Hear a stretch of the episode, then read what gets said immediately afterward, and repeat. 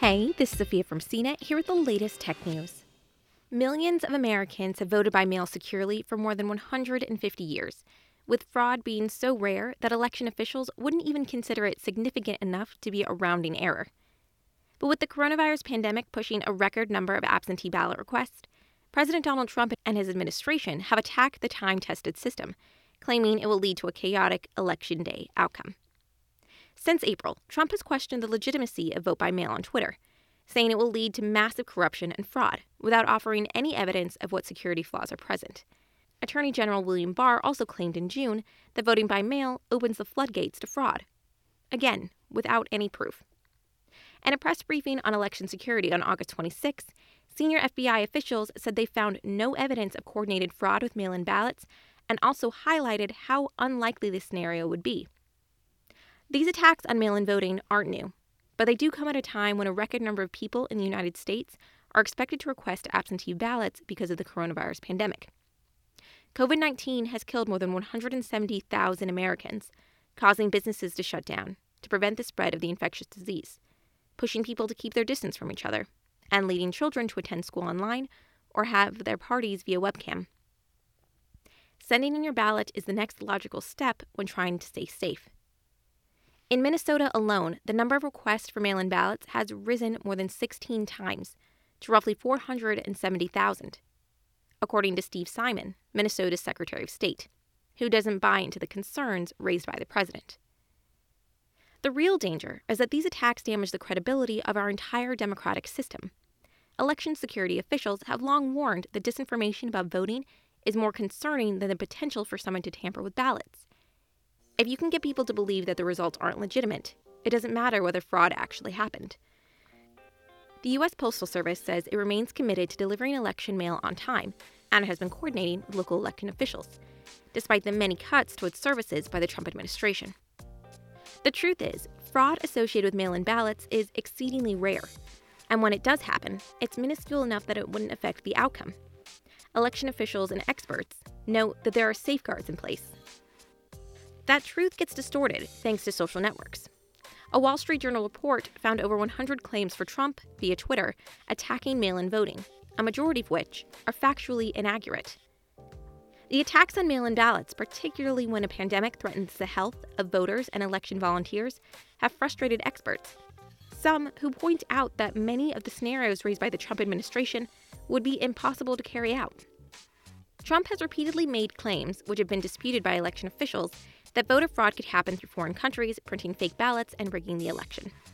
Across the board, election security experts have pointed out just how difficult it would be to carry out election fraud on a scale large enough to actually affect the outcome. Printing a fake ballot would fall into the nearly impossible category. But in case you're curious, here's what you'd need to actually carry out voter fraud by mail and affect the outcome of an election. First, figure out every registered voter who requested a mail in ballot. Not everyone's going to have a ballot automatically sent to their mailbox. For starters, you need to be registered to vote to receive one, and in some states, you need to have requested an absentee ballot to get it. Election officials aren't going to count votes for people who aren't registered voters. So any nation state looking to print fake ballots would have to make sure they're for people who actually exist. Absentee ballot requests are confidential in states like North Carolina, so depending on where you are, you'd have to get access to an election county's voter registration records illegally. That's not impossible. In 2016, Russian hackers stole data from two Florida counties' voter registration databases, but the next steps make committing fraud even more difficult. Next, intercept the ballot. Now that you know who you're looking to defraud, you have to actually get their ballot to vote in their name. You can intercept the ballots by either racing to every mailbox and snatching the envelope out before the voters receive them while hoping they don't notice it's gone, or changing the voter's address so that they all send to your inbox instead. Counties across the United States use ballot tracking, including Virginia, Florida, Kansas, South Carolina, Michigan, and Illinois. Ballot Scout, an app from the organization Democracy Works, offers online tracking services for ballots where voters can see the status of their ballot the same way you track a package shipping.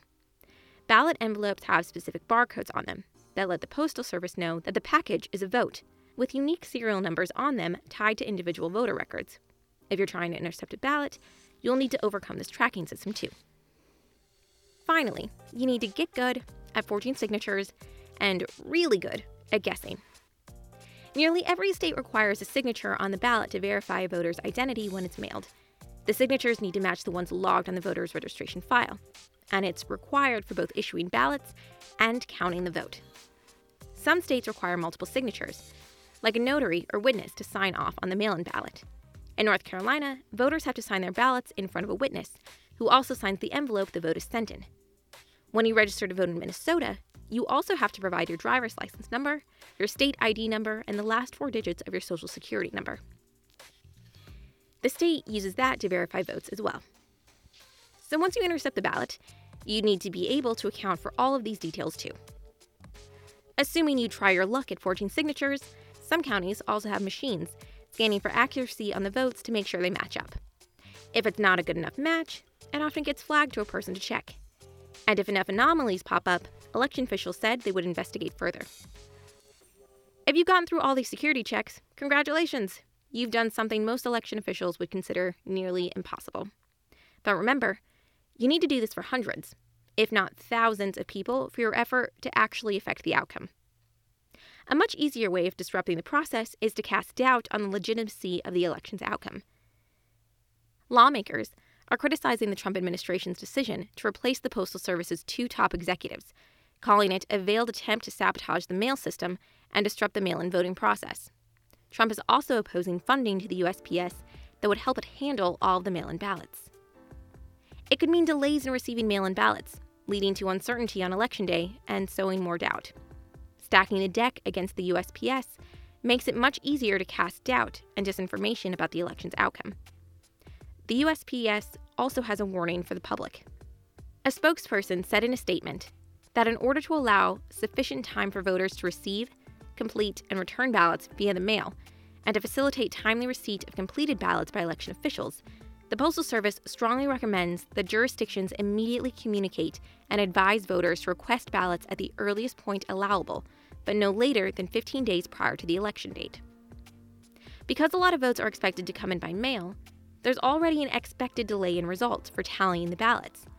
Many states have deadlines to vote by mail right up until the polls close, which means you're not likely to get the election results on election day. New York City's primaries have taken weeks to tally up its mail in votes, and experts are concerned about the same for the general election in November. People are used to knowing who won the election that same evening, the longer the delay, the greater chance there is for disinformation and distrust to flow on social media. Disruptions can also come digitally. Election officials are frequently on alert for cyber attacks, working with government agencies like the Cybersecurity and Infrastructure Security Agency to test for vulnerabilities. There's no evidence that hackers have ever changed votes in an election, but a cyber attack could still cause concern for officials. Counties that use computers to verify signatures could be affected if those devices are vulnerable. While a cyber attack could raise disruptions, paper ballots and human intervention would prevent it from becoming catastrophic. People could still count the votes by hand, and even if the voter registration database was deleted, Minnesota has same day voter registration policies. Election officials can have security measures in place to prevent mail in voter fraud and cyber attacks, but managing disinformation is going to be a much more difficult challenge.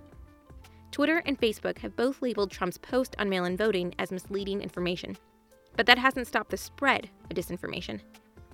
A ProPublica investigation in July found that nearly half of all top posts on Facebook about voting by mail were misleading, presenting a concern more threatening than voter fraud for election officials. For more of the latest tech news, visit cnet.com.